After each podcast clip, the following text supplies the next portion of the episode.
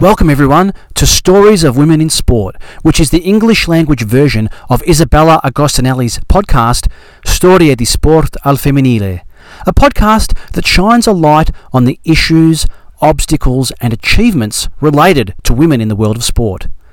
This version is narrated partly by myself, Anthony, and partly by my two colleagues and daughters, Grace and Claudia. Today's episode is about Naomi Osaka and begins with an extract from a letter that she wrote to Time magazine and narrated by Grace. Life is a journey. In recent weeks, my journey has taken an unexpected but necessary turn for me to grow as a person. I learned several important lessons. The first is that you can't always please everyone. Today, the world seems to me divided as never before in the 23 years I have lived. Problems that seem so obvious to me at first glance, such as wearing masks in public or kneeling in protest against raci- racism, are fiercely, contest- fiercely contested. It's amazing. So, when I announced that I would be skipping Roland Garros just a few months ago, I should have expected the reactions that came to me. The second lesson is perhaps the one that has enriched me the most.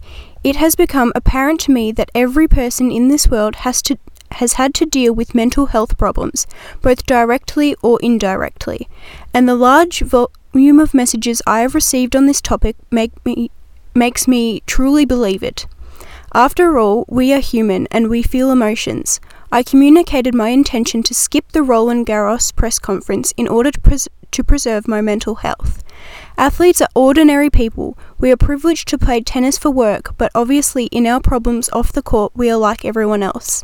And I can't imagine another profession where such a small thing, because I have all I have skipped because after all I have skipped only one press conference in 7 years could be put under such a magnifying glass.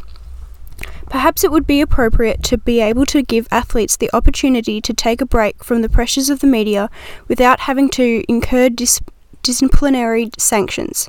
In my case, I felt almost compelled to talk about my to talk about the motivations that led me to a break because I perceived that the press did not believe my words. I do not wish this on anyone, and that is why I hope that I hope that new measures will be introduced to defend athletes, especially the more fragile ones. I also hope that there will be there will be no need to discuss my medical record in front of everyone again, and for this I ask the press for more empathy and respect for my private life. After spending the last few weeks with my loved ones, during which I recharged my batteries, I had time to reflect on the future. I couldn't be more excited to compete in Tokyo. The Olympic Games are special in themselves, but having the opportunity to play them at home in front of Japanese fans is a dream come true for me. I just hope to make them proud. Believe it or not, I am an introvert by nature and I don't like the limelight. I always try to portray myself well and fight for what I believe in, but often all this comes at a cost and causes me great anxiety.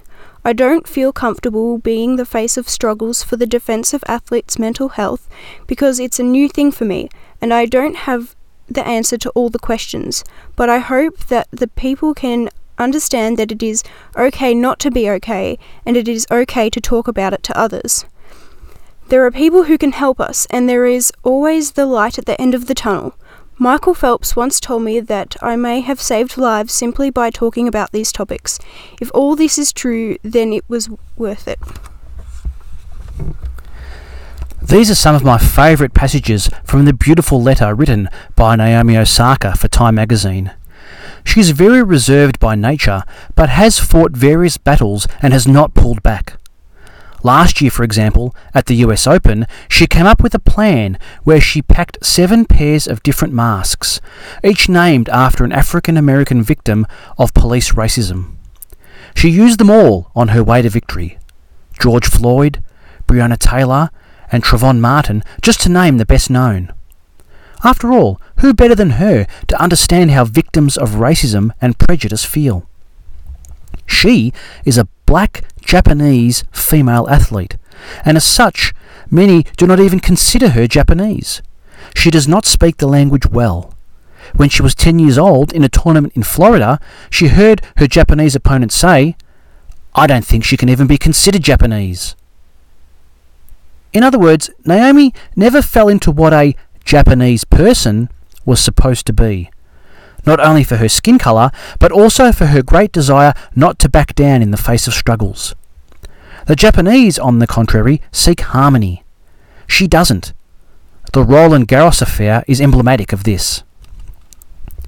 Before her, no one had dared to say what many thought that players are not always in the right state to face a press conference immediately after a defeat, especially when they are struggling with problems such as depression or anxiety.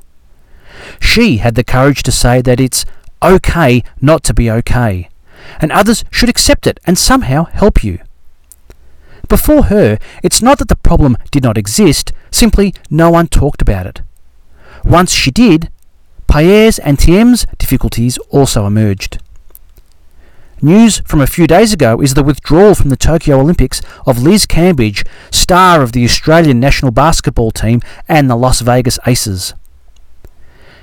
She says, Every athlete competing in the Olympic Games should be at their mental and physical peak.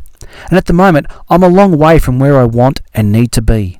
It's no secret that in the past I've struggled with my mental health, and recently I've been really worried about heading into a bubble Olympics. No family, no friends, no fans, no support system outside my team. It's honestly terrifying for me.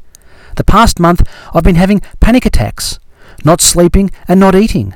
Relying on daily medication to control my anxiety is not the place I want to be right now. It breaks my heart to announce that I'm withdrawing from the Olympics, but I think it's best for the Opals and myself.